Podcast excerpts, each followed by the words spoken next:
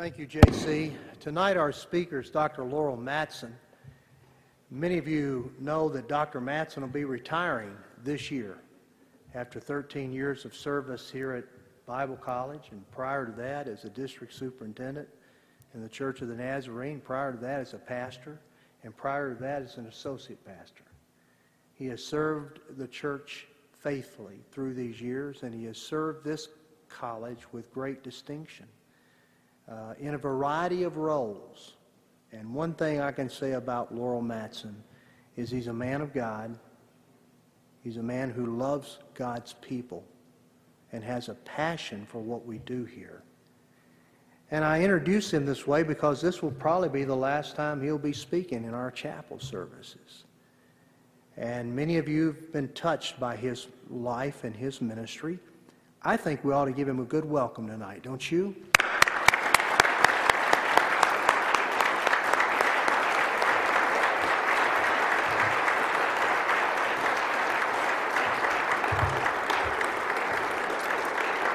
Be seated. Thank you very much. Uh, there were a, there were a lot of before that, or prior to that, in that introduction, wasn't there? Um, he said the last prior to that. He said prior to that he was served on staff, and actually prior to that I was a pastor. Uh, I couldn't make up my mind what I was going to do with my life, and so I started out in the pastorate and uh, then I moved to an associate position, and that was really bad. So I went back to the pastorate, and that was only slightly better. So then I moved back to the associate position, and that was great. And then I moved back to the pastorate. So, you know, uh, a lot of uh, a lot of prior to that in my life. I, I was thinking just a few moments ago that uh, Sharon and I got married and moved to Montana for the first church that I was going to pastor uh, 49 years ago this summer. Now, all of the prior to that's that I mentioned a few minutes ago, pastored two churches, associated in another church, pastorate of another church, associated in another church, all took place within the first 10 years of our ministry. So my job loss record in those days was not too good. My, my resume was filled in the first 10 years. Uh, but here I am tonight, and as Dr. Graves said, probably will be my last message in chapel at NBC. I come to this moment with some mixed feelings. Um, Many of you know that, that last year I did uh, uh, an intern, interim, not intern, I'm way past that. Uh, I did an interim pastorate at Eastboro Church of the Nazarene here in town. And uh, what we thought might be three, four months stretched out to seven. And uh, then we got a new pastor that you heard last night. And about the third from the last Sunday that I was speaking and, and serving as their interim pastor, I mentioned to the congregation that I had some mixed emotions about it because in all of my years of ministry, it was the first church that I'd ever been the pastor of that told me when I was going to leave. That's supposed to be a joke, gang, okay? They, the first one. I had some, I did have one church I pastored a, a, a, small rural church in Texas. That was back in the days when uh, we voted on our pastors in the Church of the Nazarene every year. And came time for the vote. I, they had been a church that had been in existence for 90 years, but they had always been an independent church until they were organized by my district superintendent, and then he appointed me as the pastor of this new Nazarene church plant. And that's not the best way to plant a church. Take 90 year old congregation, none of them were that old, but they had 90 year old history, and, and they were, at the end of the first year when they voted on me, they completely voted me out. I didn't even get 50% of the vote. And, and back in those days, if you got two thirds, you could, you could stay. If you got 50%, you could stay another year, but then you had to leave. But I didn't even get 50%. I was devastated. About Wednesday of that week, the Sunday school superintendent stopped by our house and he came in and he said, uh, Pastor, I've been thinking. Um, what we did last Sunday wasn't right, was it? And I said, uh, Well, I didn't think so, but I'm going to live with the results. He said, I've been thinking, could, could we vote again?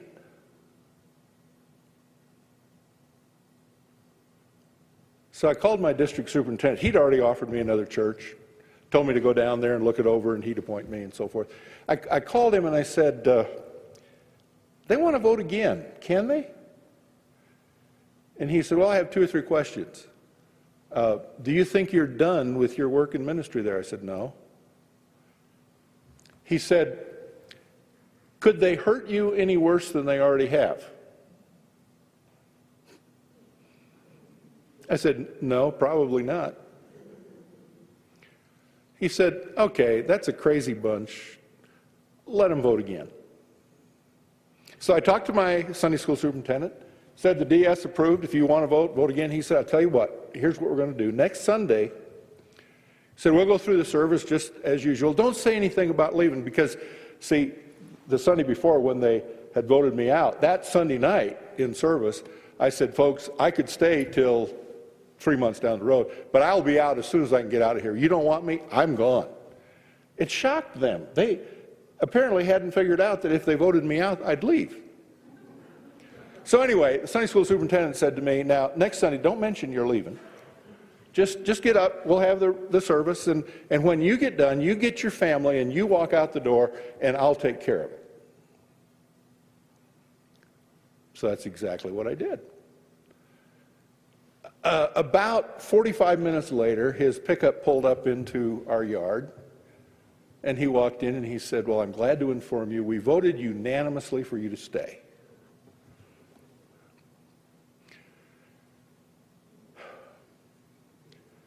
I learned something in that experience that I thank God I have never forgotten. My life, my ministry, was and is in His hands, not in the hands of anybody who is writing something on a piece of paper about what they want or don't want.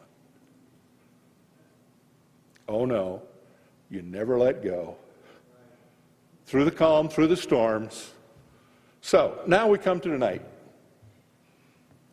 30 some years later. So what do I say? Well, actually been preparing for this uh, message for 13 years, so here goes. And no, Jim, it's not going to be that good. I, you're, you're going to know I didn't spend 13 years on it, okay?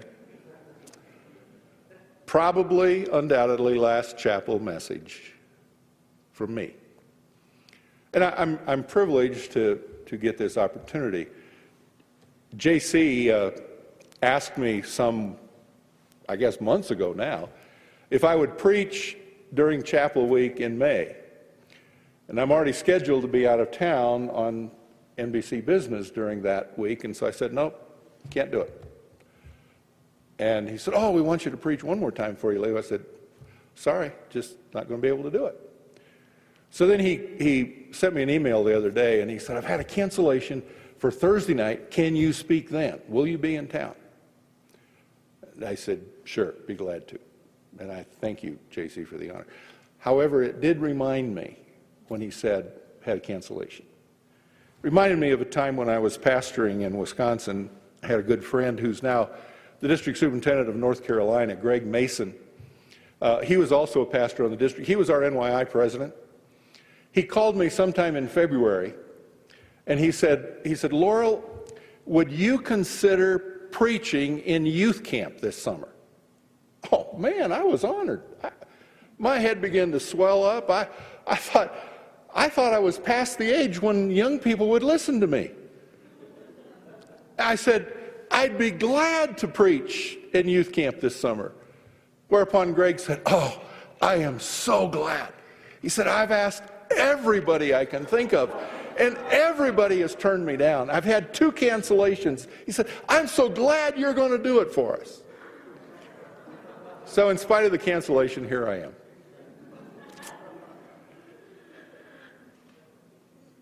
But I think I do have something I want to say to you from the bottom of my heart tonight. Paul, writing in 2 Corinthians chapter 13, says, and I'm reading from the NIV finally, brothers, rejoice. Aim for perfection. Listen to my appeal. Be of one mind. Live in peace and the God of love and peace will be with you. Greet one another with a holy kiss. All the saints send their greetings. May the grace of the Lord Jesus Christ and the love of God and the fellowship of the Holy Spirit be with you all.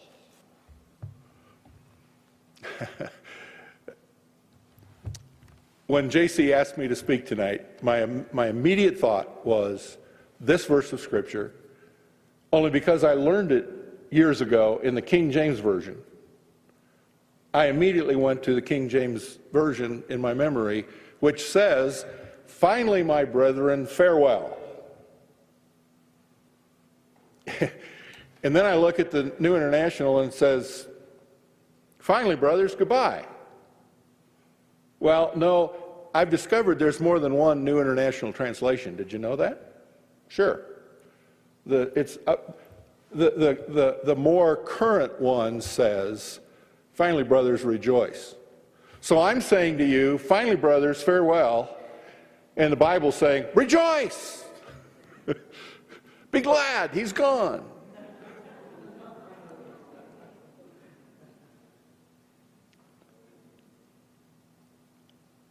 Sometimes it's very important to listen to the last words of an individual. Last week, I remembered uh, what would have been my father's 114th birthday. He's not living.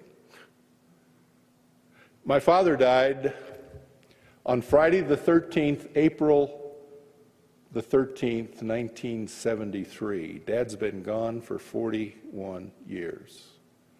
I still miss him.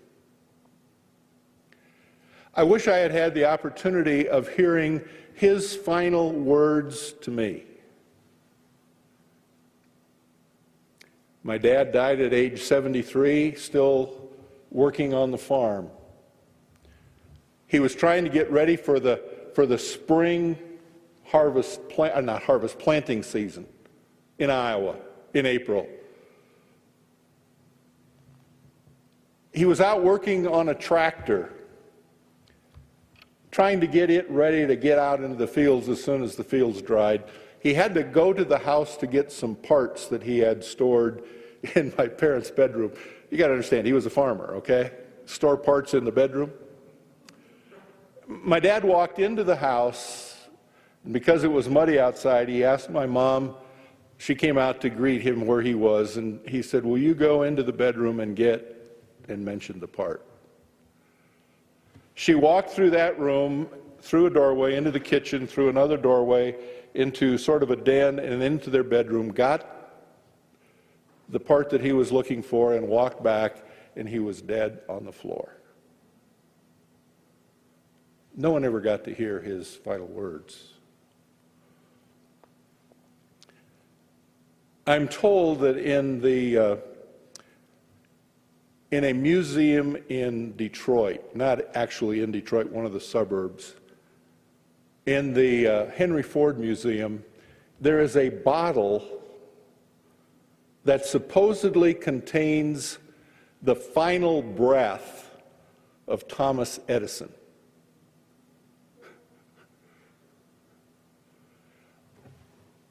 Henry Ford was such a an admirer of the inventor Thomas Edison that he went to great lengths to, to capture the final words and then even held a, a flask up, a test tube, if you will, as Edison was breathing his last, last and capped it. How many want to sign up for a trip there to Dearborn to see that?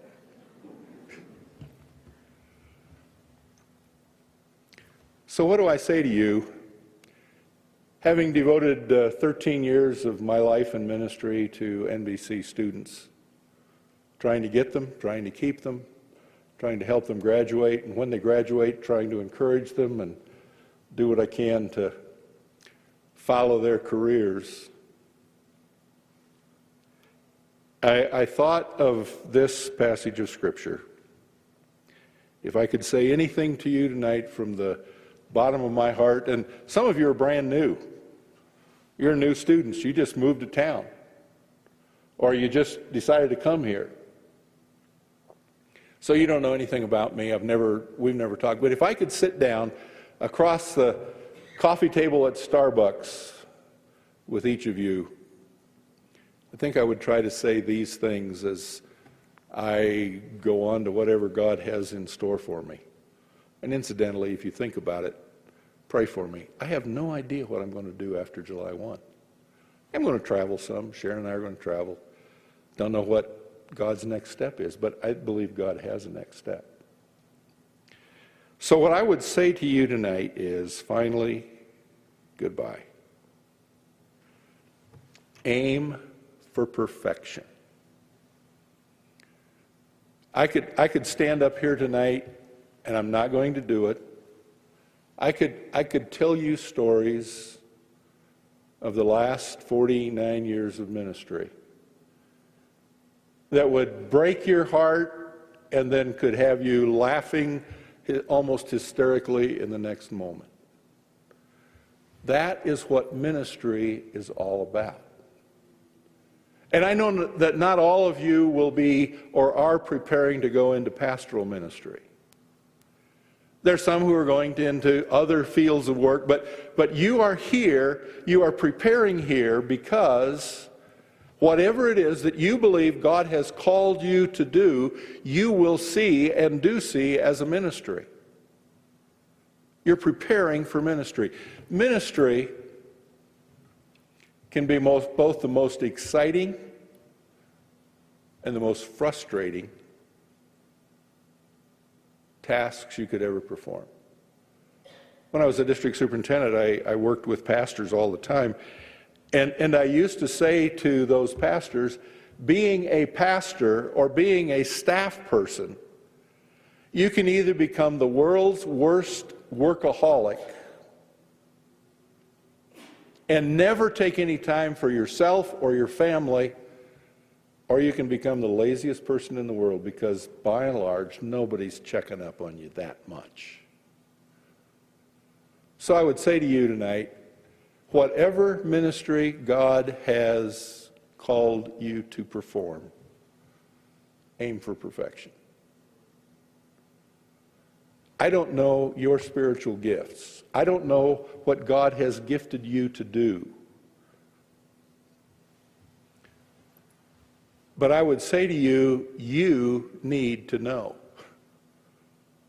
You need to know what it is that God has given you the gifts and abilities and the talents to do that maybe nobody else can do quite like you can. If God has gifted you in a particular area, do not settle for being mediocre in that area. God didn't give me the gift of evangelism. And, and, there, were, there were times in my ministry that, that I used to struggle with that mightily and say, God, why, why, can't, why can't I have the gift of evangelism so that I can tell stories like I hear all the time? You know, I got on an airplane, sat down beside the guy, and by the time we landed, he was a Christian was on my way to uh, evangelism conference in Oklahoma City a number of years ago, flying out of Chicago on a Sunday afternoon, and I was praying the prayer, God, if I'm going to an evangelism conference, I really need to lead the person to Christ in the seat next to me. Got on the plane, sat down. The guy sitting next to me reached down, grabbed a Sports Illustrated, and opened it. Wasn't the swimsuit edition? I thought, I can talk to this guy. Began to talk with him. I got his name. It was unfamiliar to me, obviously. I said, uh, uh, I see you're interested in sports. What do you do? He said, Oh, I'm a basketball coach. Oh, man. Played four years of varsity basketball in high school. I said, Where do you coach? He said, Oh, I'm the head coach at Southern Nazarene University.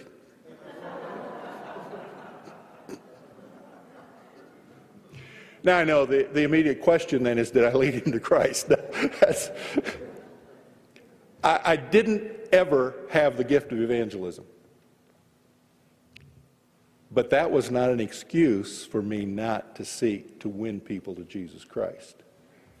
And I realized that as a pastor, God had given me particular gifts that I better use with excellence so that people could be won into the kingdom of Jesus Christ.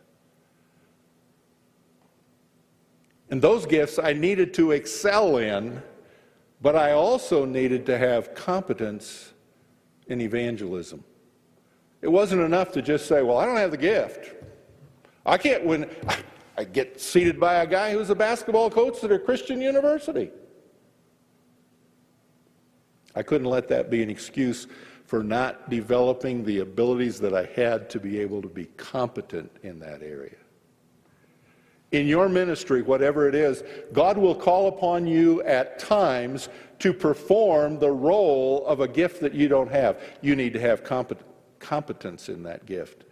But the areas where He has gifted you, don't settle for just competence. Aim for perfection. Now, I, I, understand that this is also talking about our daily lives, our living, the way we live in Christ. We had an interesting discussion tonight in theology and therapy class that I just walked out of. The question arose what is the biblical definition of a healthy personality. I don't know that the rest of the class came to a conclusion. I did.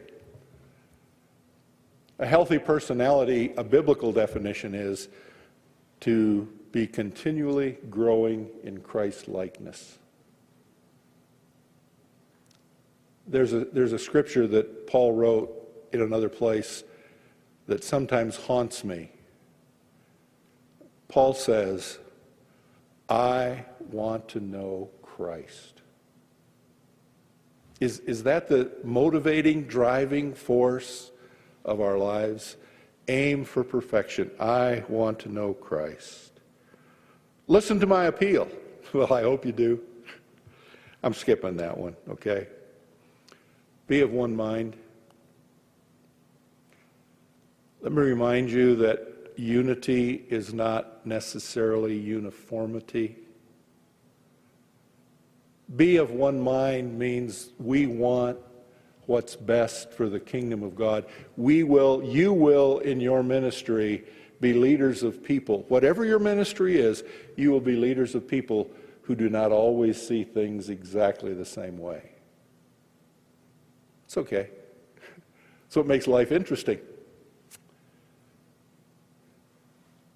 But our responsibility is, well, Paul said it best let this mind be in you, which was also in Christ Jesus.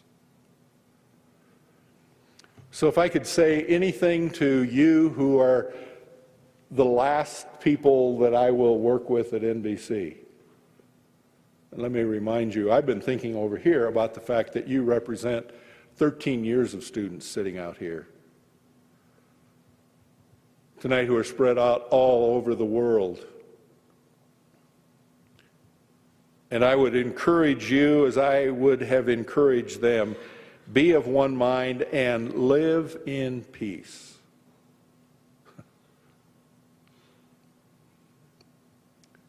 There's a scripture that goes, I think, along with that where, where, where Paul says, Let the peace of Christ rule sometimes we get the, the notion and the idea that, that peace is sort of a uh, gooey, sticky, sentimental kind of emotion that, you know, just live at peace.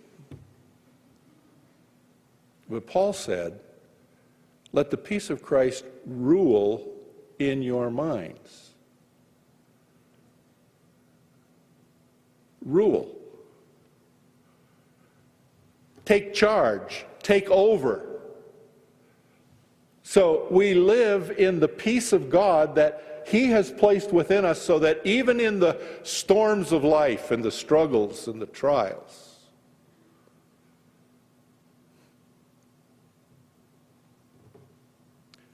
It was just a few years ago,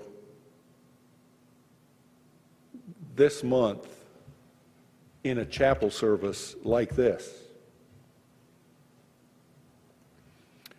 where at the conclusion of the chapel service, Dr. Graves had preached that night and had preached on divine healing.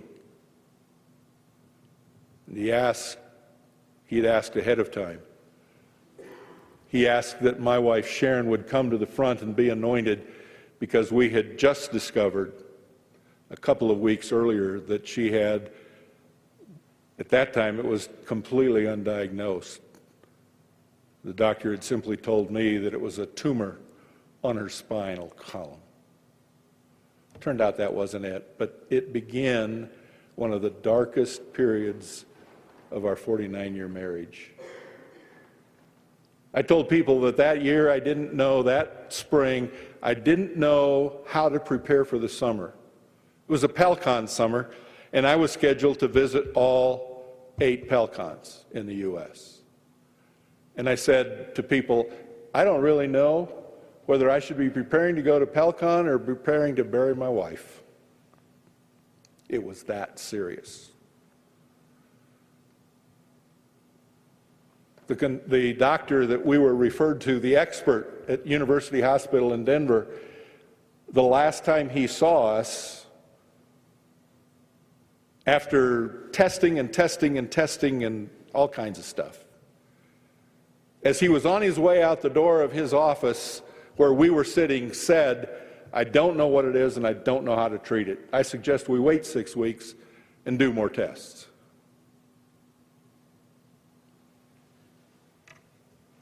It's difficult in those kinds of moments to live at peace with yourself and even at peace with God, much less with others. Now, my wife could be here tonight.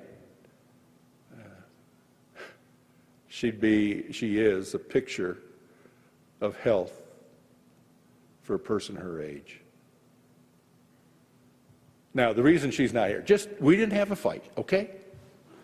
Our daughter, who lives with us and is Dr. Graves' uh, administrative assistant, had a, a fairly major surgery on Monday and just got out of the hospital yesterday. And uh, somebody needs to be home with her, helping her just get around. So Sharon and Kathy are not here, and it's not because we had a fight. We're living at peace. Let the peace of Christ rule in your heart. Live at peace. As much, Paul says in another place, as much it is, as it is possible, live in peace with all men. In other words, it's up to you. You'd be surprised at, at what small things can arise in a church, whether you're a layman or a pastor or an associate. Small things that people can pick huge fights over. So I would say don't strive for uniformity, strive for unity in the bonds of love and live at peace. For those of you who are going into pastoral or staff ministry, don't, don't go in the first two or three months and change everything. Let people, first of all, know that you love them. And if you don't love them, get on your knees until you do. Live at peace. Let people know you love them. The, the next thing is, and the God of love and peace will be with you. Whatever the storm, whatever the, whatever the circumstance that you may be called upon to encounter, you know, I, I'm glad. I'm glad that God knew all about everything that was going to happen in my 49 years of ministry before retirement. He knew it three months before I moved. To, well, he knew it longer than that, but at least three months before I moved to to uh, Montana to pastor that first church when Sharon and I were standing at the altar of the Westbrook Church of the Nazarene in Indianapolis to be married. God knew everything that would happen. But you know what? I am just as thrilled that he didn't let me know. You don't want to know what's coming. And I'm not a negative person. I had a friend in, in college who used to say her philosophy of life, which is hard to have a philosophy of life when you're 17. But she used to say her philosophy of life was any problem that you encounter is just preparing you for something worse. Uh, don't live that way. That's not good. God of love and peace will be with you. Do whatever God has called you to do with the best that God can make you to be. So I will say, finally, brothers, farewell. You can say, finally, brother, rejoice.